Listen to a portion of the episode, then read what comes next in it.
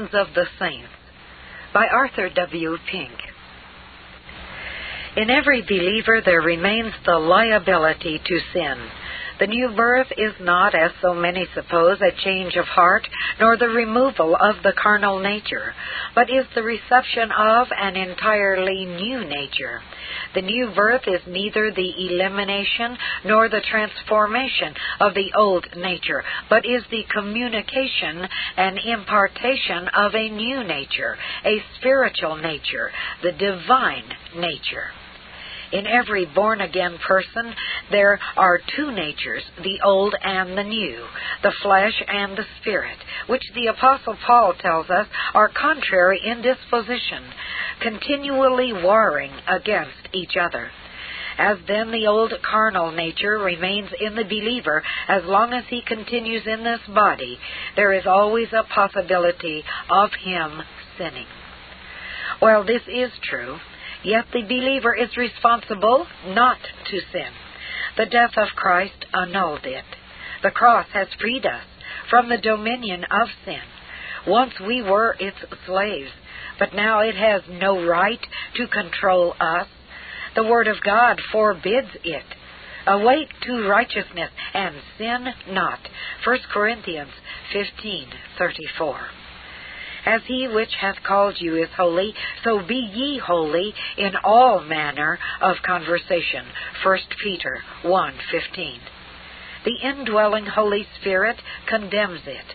Our bodies are His temples, and it is our bounden duty to exclude everything which would in any wise defile them. The grace of God repudiates it. The promise of our Lord is, My grace is sufficient for thee. The resources of deity are held at our disposal. All power is ours if we will appropriate it. No believer is obliged to sin, and there is no legitimate excuse for the indulgence of it. But the fact remains that all believers do sin. For there is not a just man on earth that doeth good and sinneth not. Ecclesiastes 7:20. Every believer sins every day of his life, sins both negatively and positively. By this we do not mean that he violates the laws of the state or that he deliberately breaks one of the Ten Commandments. We mean that all come short of the standard of holiness revealed in God's Word. The thought of foolishness is sin. Proverbs 24 9. Anxiety and worry are sinful because forbidden by the Scripture. Covetousness is sinful. Pride is sinful. Sloth is sinful. Yet who can plead guiltless? If we say that we have no sin, we deceive ourselves, and the truth is not in us. 1 John 1 8. While it is true that every believer sins, sins daily, insomuch that he fails to measure up to the standard of holiness revealed in God's Word, and fails to perfectly follow the example left us by the Lord Jesus Christ, yet we would insist upon the fact that there is a fundamental difference in this respect between the believer and the unbeliever. The unbeliever is the servant, slave of sin. John 8:34. But the believer has been made free, delivered from the power of sin. John 8:36. Furthermore we read, Whosoever abideth in him sinneth not. Whosoever sinneth hath not seen him, neither known him. Little children, let no man deceive you. He that doeth righteousness is righteous, even as he is righteous.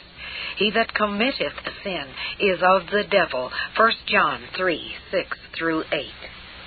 Now, these verses do not teach that the daily walk of a believer is sinless, but they do teach that such an one will not practice sin. The tense of the verb in these verses must be carefully noted. It is the perfect which is here employed. He that committeth sin commits and continues committing is the force of the word. He that makes a regular practice of committing sin. Observe, it does not say, He that sins is of the devil, but he that sins and goes on sinning. In the same way, he that doeth, practiseth righteousness is righteous.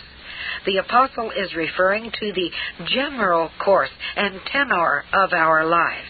He is speaking of that which is our habit. Let the Christian's life be summed up as a whole, and though, like David, he may wander from the path of rectitude, yet shall he return thereto. Though, like Peter, he may fail in the hour of testing, yet shall he repent of his failure. Though, like Paul, he may sin with his lips, Acts 23, 3 through 5, yet shall he confess his wrongdoing. And it will be seen that his complete record can be characterized and summarized only as one that doeth righteousness. Ere proceeding to the details of our theme, we must in faithfulness state the issue clearly. Reader, if you love sin, you are no child of God, for God is holy. If you are living to please self and are enjoying the pleasures of sin, you are no Christian, for a Christian is one who denies himself, takes up his cross, and follows Christ. A Christian is one who is subject to the lordship of Christ, and no man can serve two masters.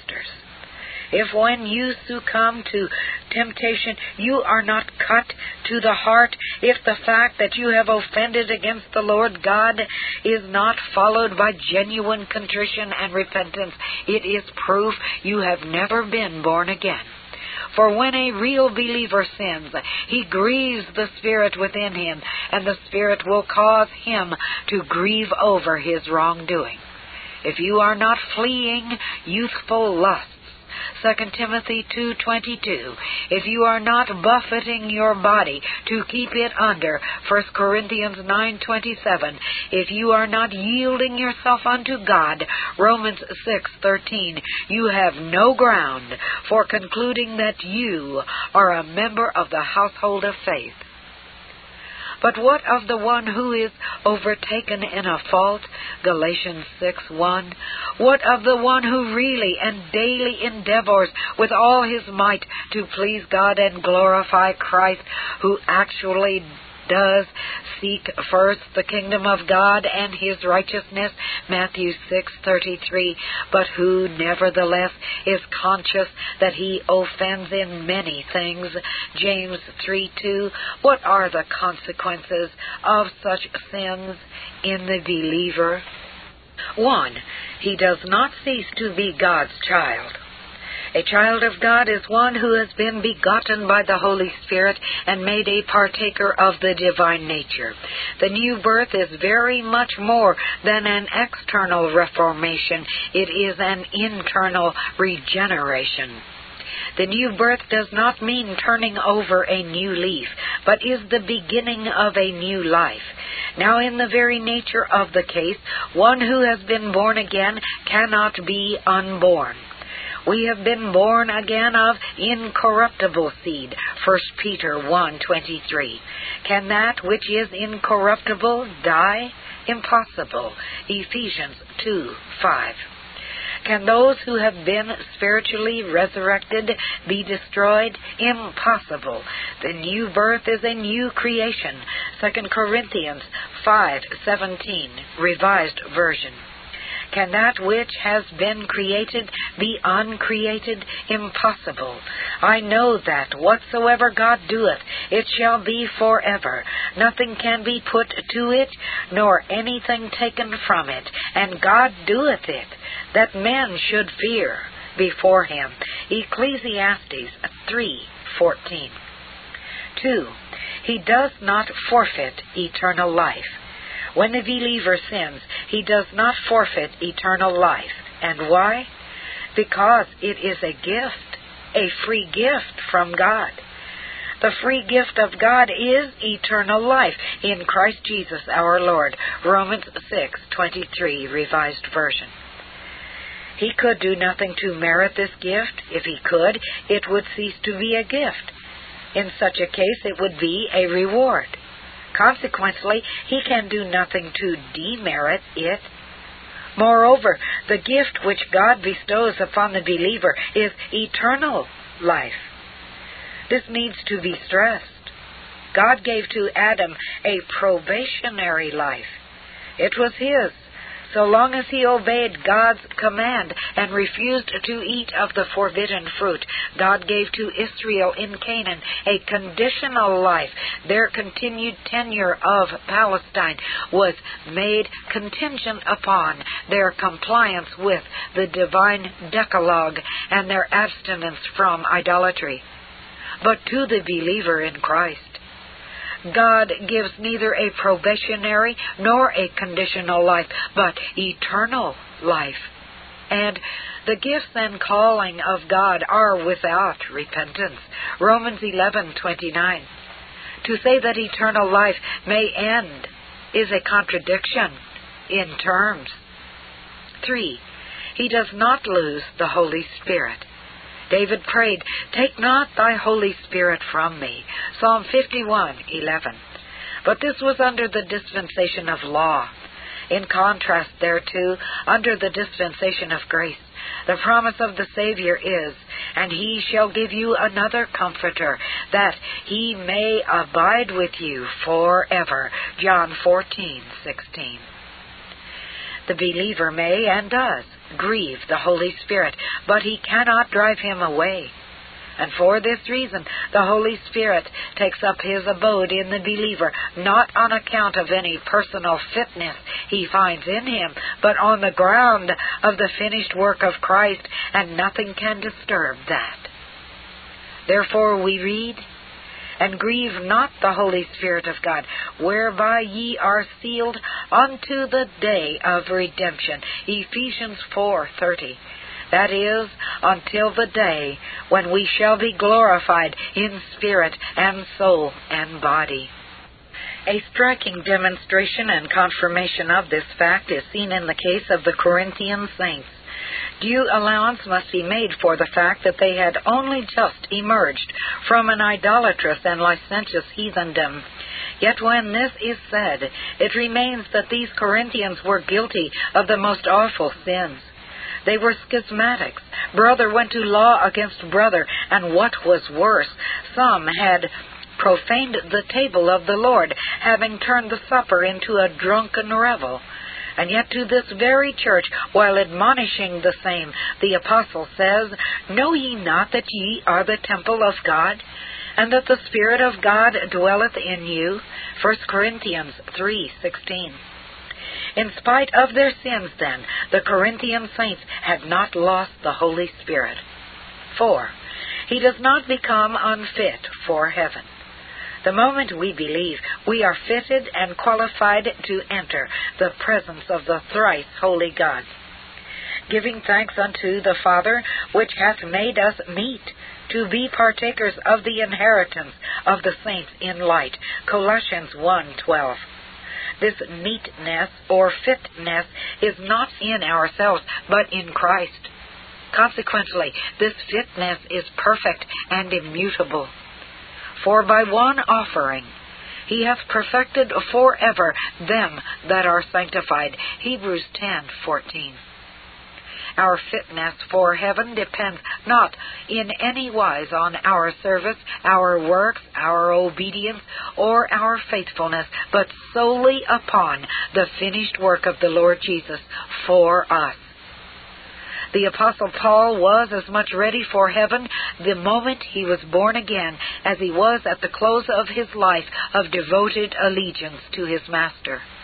The fitness of the prodigal son to a seat at the Father's table consisted in the robe of righteousness with which he was typically clothed the saints which John saw in the heavenly temple of the King, has washed their robes and made them white in the blood of the Lamb.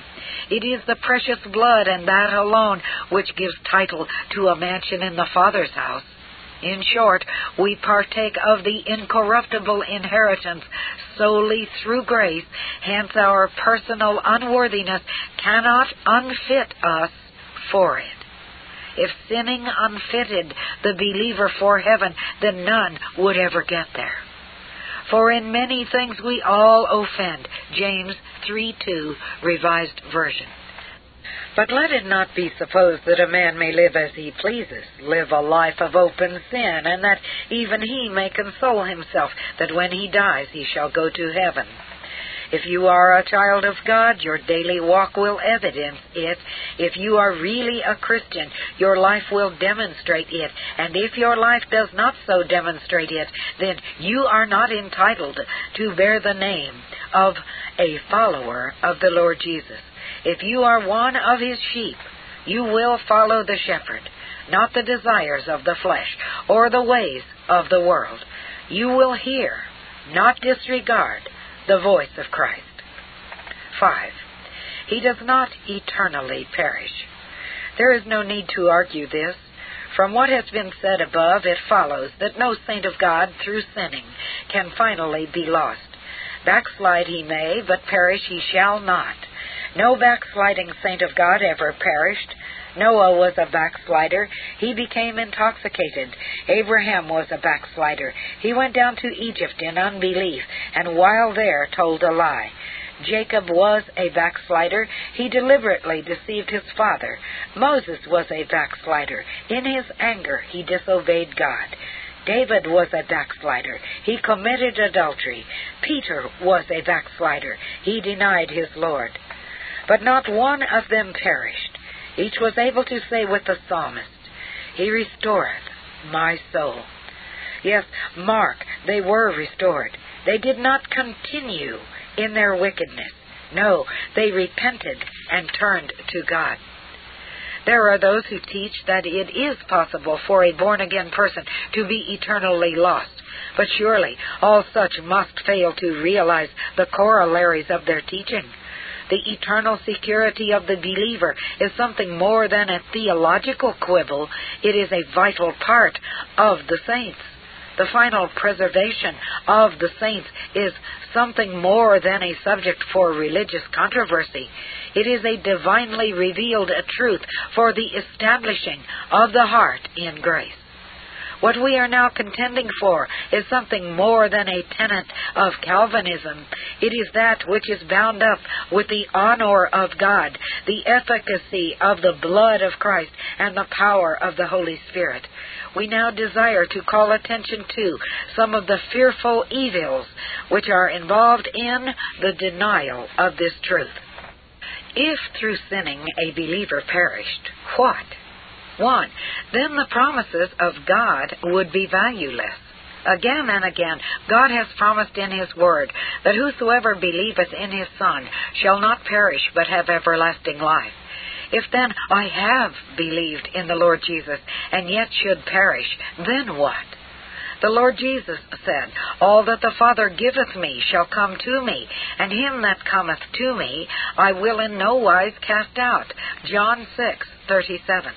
Our Lord was not here giving an invitation to sinners, nor affirming that He never turns away one who comes to Him, which of course is true and taught elsewhere. But He is declaring that He never expels, casts out any sinner whom He has received. The next verse proves this. And this is the Father's will which hath sent me, that of all which he hath given me I should lose nothing, but should raise it up again at the last day. John 6:39.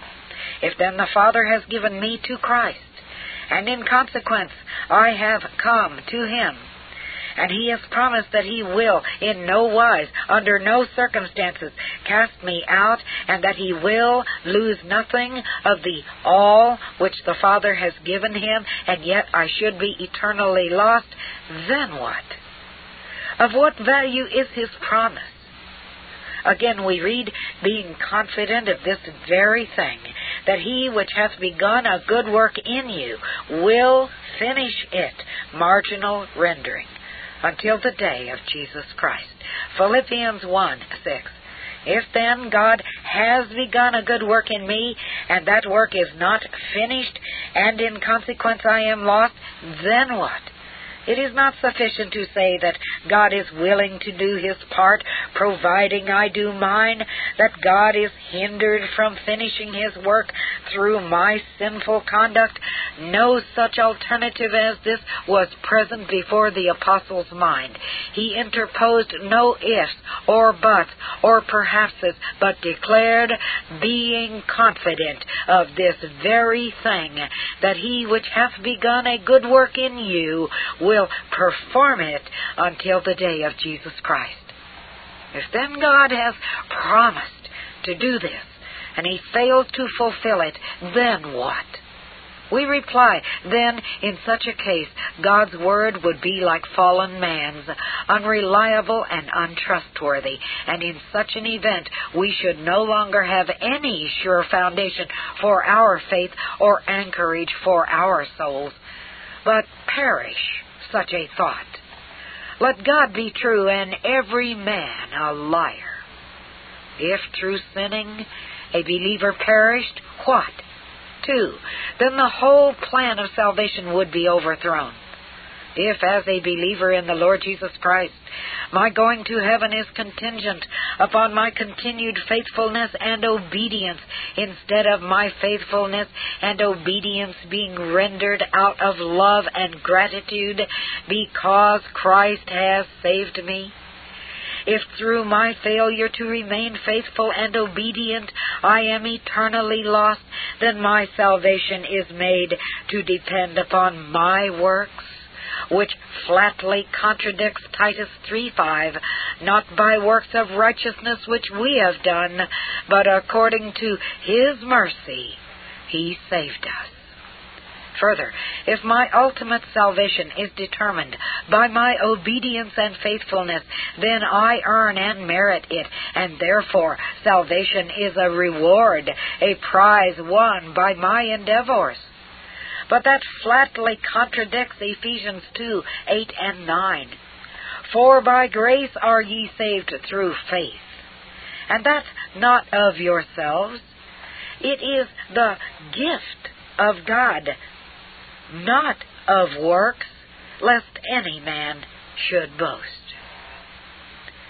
Again, if my salvation is due in part to my obedience and good works, and heaven is a reward for my diligence, then God is robbed of at least a part of his glory, for in that case we could not cry, Not unto us, O Lord, not unto us, but unto thy name give glory, for thy mercy and for thy truth's sake. Psalm 115, 1.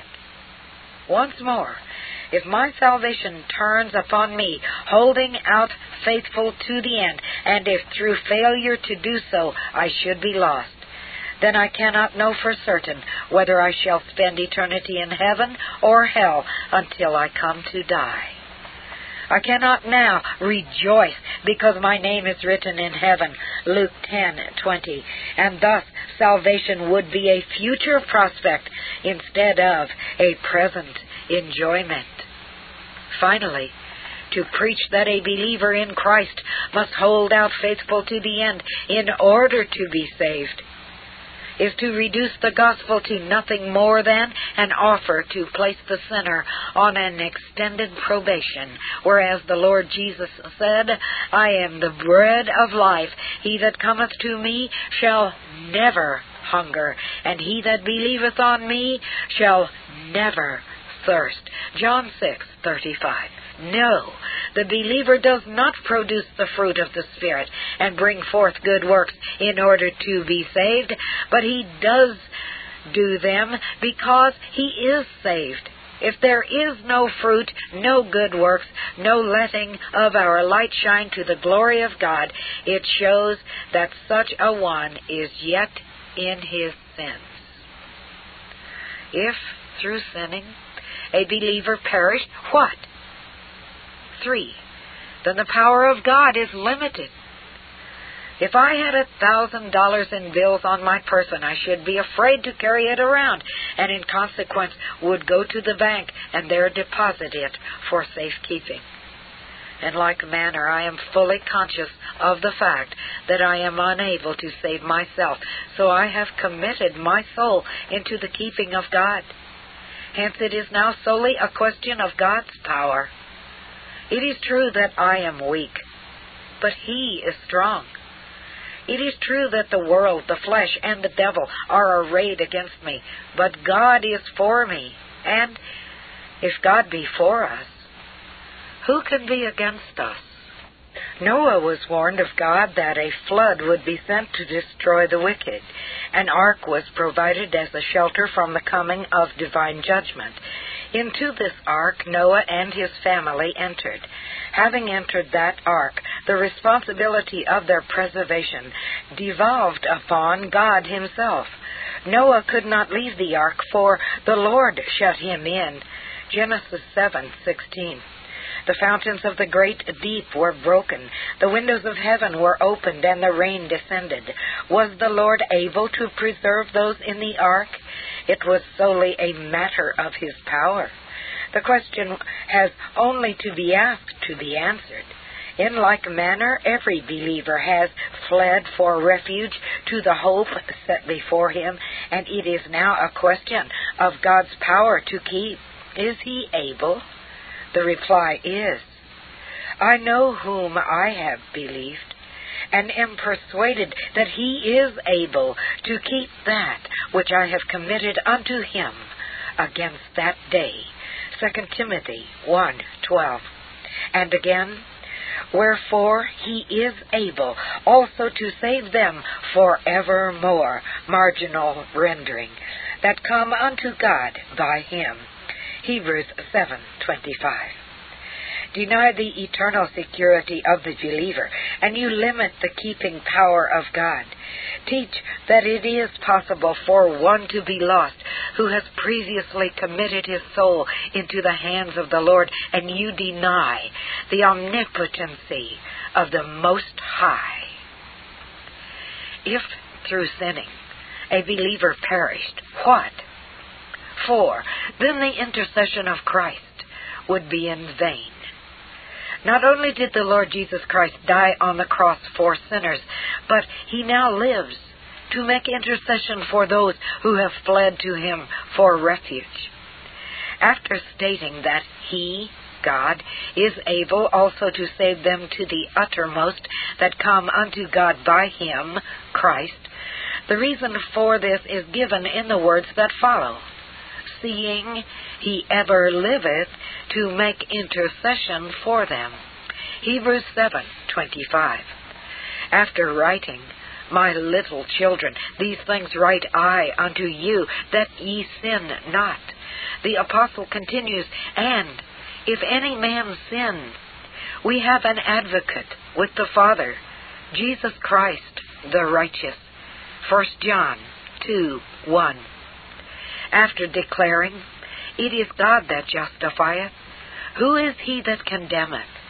The apostle continues, It is Christ that died, yea, rather, that is risen again, who is even at the right hand of God, who also maketh intercession for us.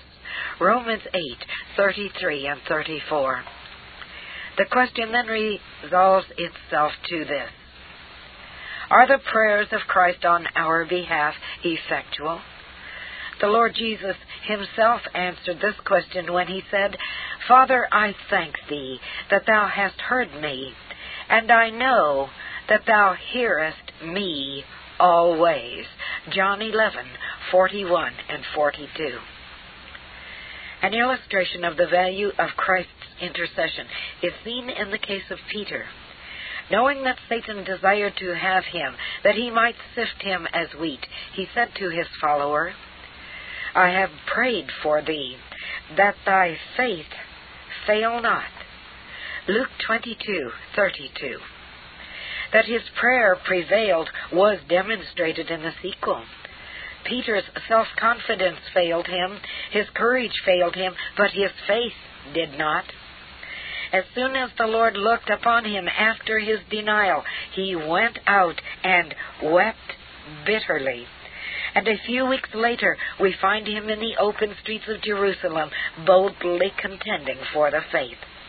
If the effectual fervent prayer of a righteous man availeth much, who can estimate the value of the intercession of the righteous one? Deny the eternal security of every believer, and you repudiate the value of Christ's present intercession. Declare that through sinning a believer may perish, and you discredit the advocacy of our blessed mediator. Teach that it is possible for a saint of God to apostatize, and you contradict the plain testimony of Scripture. If, through sinning, a believer perished, what? 5. Then already the believer is robbed of his assurance.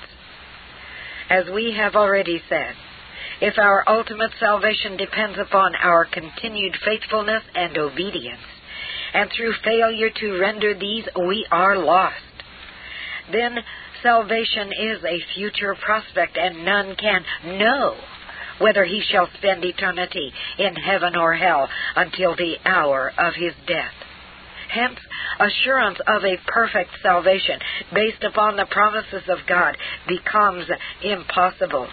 In such a case, the believer in Christ must live in daily fear lest he fail to render unto God the required obedience. No longer can he say, We know that all things work together for good to them that love God, to them who are the called according to his purpose. Romans 8:28. For he knows not but that he may commit some sin which shall cause all things to work together for his everlasting destruction. He is unable to say, For I am persuaded that neither death, nor life, nor angels, nor principalities, nor powers, nor things present, nor things to come nor height, nor depth, nor any other creature, which includes Satan, shall be able to separate us from the love of God which is in Christ Jesus our Lord. Romans 8, 38 and 39. For some unfaithfulness on his part may separate him in a word, he is robbed of all present peace and sense of security, and is in bondage to a servile fear. How different is this to the teaching of the Holy Scriptures? Much more might be written in amplification of what we have said above, but we trust we have argued at sufficient length to show something of the fearful evils which are involved in and follow from a denial of the eternal security of the believer. Were we to close here, as unfortunately some do when treating of this subject, we should fail to insist upon the believer's responsibility we should be setting a premium upon sin. We should be encouraging loose living and be in great danger of turning the grace of God into lasciviousness. What then are the consequences of a believer's sinning? Having considered the negative side, we turn to the positive. A. His communion with God is broken. The first consequence of Adam's sin was a breaking of his fellowship with the Lord. When in the cool of the day Jehovah walked through the garden, Adam sought to flee from his presence by hiding away among the trees. His conscience convicted him. He had no longer any relish for spiritual things. Communion was broken. Such is always the case. How can two walk together except they be agreed? God cannot tolerate the indulgence of known sin. Once sin is allowed a place in the life, fellowship with God becomes impossible. Sometimes for days together the clouds will come in between and hide the sun from the earth. It is no longer visible. Its genial warmth is no longer enjoyed, though its position in relation to the earth remains the same. Presently the dark vapor disappears, and once more King Sol gladdens the hearts of men by his welcome rays. In like manner, the sins of the believer come in between his soul and God until the smile of his countenance is hidden and his perfections are no longer enjoyed. Yet his relationship to the believer remains unchanged. But it is not until he confesses and forsakes these sins that the cloud is removed and communion is restored. Let no one think that the interruption of divine communion is a light matter. It is deeply serious. Not only does it mean the loss of peace and joy and the cessation of any further spiritual growth, but what is infinitely sadder, it means the grieving of the Savior's heart. What he desires almost above everything else is fellowship with his own blood bought people. One of the most pathetic pictures presented in the Bible is that found in Revelation 3:20. Behold, I stand at the door and knock. If any man hear my voice and open the door, I will come in to him and will sup with him, and he with me. It is not here a question of salvation, but of communion. Supping is always the symbol and expression of fellowship. It is for this the Savior craves, and sinning denies it him. B. His joy of salvation is lost. One of the results of David's terrible fall was the loss of his joy of God's salvation. Restore unto me the joy of thy salvation. Psalm 51:12 was his heart-broken cry. Note, he does not say, Restore unto me thy salvation but restore unto me the joy of thy salvation. By his wicked conduct, he had lost the enjoyment of it. In proportion that the believer allows sin a place in his daily life, he loses his relish for spiritual things. His love for the Word diminishes. His delight in prayer vanishes. His heart is empty and dissatisfied. Not only so, he is miserable. Oh, wretched man that I am! Who shall deliver me from this body of death? Romans 7:24 becomes more and more his plaint. When Peter had denied the Lord, we read that he went out and wept. Wept not profusely, but bitterly, showing his joyless and miserable condition. See, his power for service is destroyed. Sad, unspeakably sad is this. Appreciation of the salvation which is ours, gratitude to the one who has done so much for us, compassion for the souls of the lost, obedience to the Savior's commands, all demand that we should publish abroad the glad tidings of divine grace. But how can I bear the vessels of the Lord if my own hands are unclean? How can I tell others of Christ's power to deliver from sin if I am living in it myself? How can I speak of the joy of salvation if I have lost it? How can I talk of the unspeakable blessedness of walking with God if I am out of communion with Him? We cannot serve God and mammon. We cannot live a life which is displeasing to God and be used in the service of Christ. D. His witness for Christ is nullified. Believers are living epistles, read and known of all men, and in proportion that sin is allowed in the life, we misrepresent Christ before the world. Nay, more in proportion as sin is allowed by us, Christ is dishonored and put to an open shame. Oh, that we reflected more upon this. The church is the body of Christ. What is a body for? My body provides me with a home in this world. My body is a medium of communication, enabling me to come into contact with other people. My body is a vehicle of transportation. It is that which carries me from one place to another. My body is the instrument and organ through which I express and reveal myself. My eyes are the windows of my soul. My language is an index to the condition of my heart. My countenance reflects my character.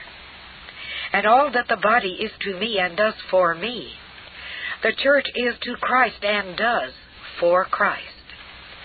And what is true of the church collectively is true of the saints individually. Every believer is a member of the body of Christ. Yea, every believer is himself a miniature body of Christ. I am to reflect Christ, reveal Christ, communicate Christ to others. Am I doing this? Not if I am giving sin a place in my life. Selfishness, worldliness, the lying tongue, the unforgiving spirit, were any of these seen in me, I am misrepresenting Christ before the world. E. His position in glory is affected a place in glory is due solely to the grace of God. But the believer's position in glory is determined by his works, service, obedience as a believer. Every act performed in the name of Christ, every service which was constrained by the love of Christ, everything done for the glory of Christ will in the coming day receive its due reward in proportion as we have failed to use our talents in the service of our Master, and instead have indulged in self pleasing and carnal gratification, we shall be losers in the world to come. We sometimes sing, Will there be any stars in my crown? It might be well for us to inquire whether we shall have any crown at all. There are crowns referred to in the New Testament, and each is a reward. If there has been no daily taking up of the cross, there will be no eternal wearing of the crown. This Reformation audio track is a production of Still Waters Revival Books. SWRB makes thousands of classic Reformation resources available, free and for sale, in audio, video, and printed formats. Our many free resources, as well as our complete mail order catalog, containing thousands of classic and contemporary Puritan and Reformed books, tapes, and videos at great discounts, is on the web at www.swrb.com. We can also be reached by email at swrb at swrb.com, by phone at 780 450 3730, by fax at 780 468 1096, or by mail at 4710 37A Avenue, Edmonton, that's E D M O N T O N, Alberta, abbreviated capital A, capital B, Canada, T6L3T5. You may also request a free printed catalog. And remember that John Calvin in defending the Reformation's regulative principle of worship, or what is sometimes called the scriptural law of worship, commenting on the words of God, which I commanded them not, neither came into my heart, from his commentary on Jeremiah 7:31, writes, God here cuts off from men every occasion for making evasions, since he condemns by this one phrase, I have not commanded them, whatever the Jews devised. There is then no other argument needed to condemn superstitions than that they are not commanded by God. For when men allow themselves to worship God according to their own fancies, and attend not to His commands, they pervert true religion. And if this principle was adopted by the papists, all those fictitious modes of worship in which they absurdly exercise themselves would fall to the ground. It is indeed a horrible thing for the papists to seek to discharge their duties towards God by performing their own superstitions. There is an immense number of them, as it is well known, and as it manifestly appears. Were they to admit this principle, that we cannot rightly worship God except by obeying His word, they would be delivered from their deep abyss of error. The prophet's words, then, are very important when he says that God had commanded no such thing, and that it never came to his mind, as though he had said that men assume too much wisdom when they devise what he never required, nay, what he never knew.